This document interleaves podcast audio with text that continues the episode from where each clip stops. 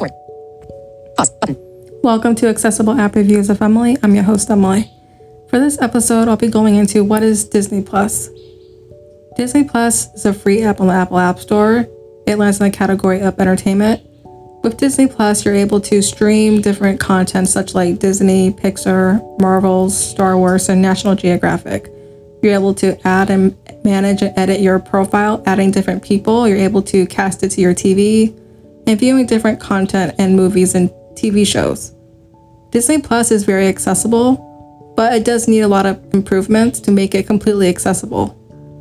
Not all of the TV shows have audio description, and not many of the movies do, which is a disappointment if you're completely blind and visually impaired like myself.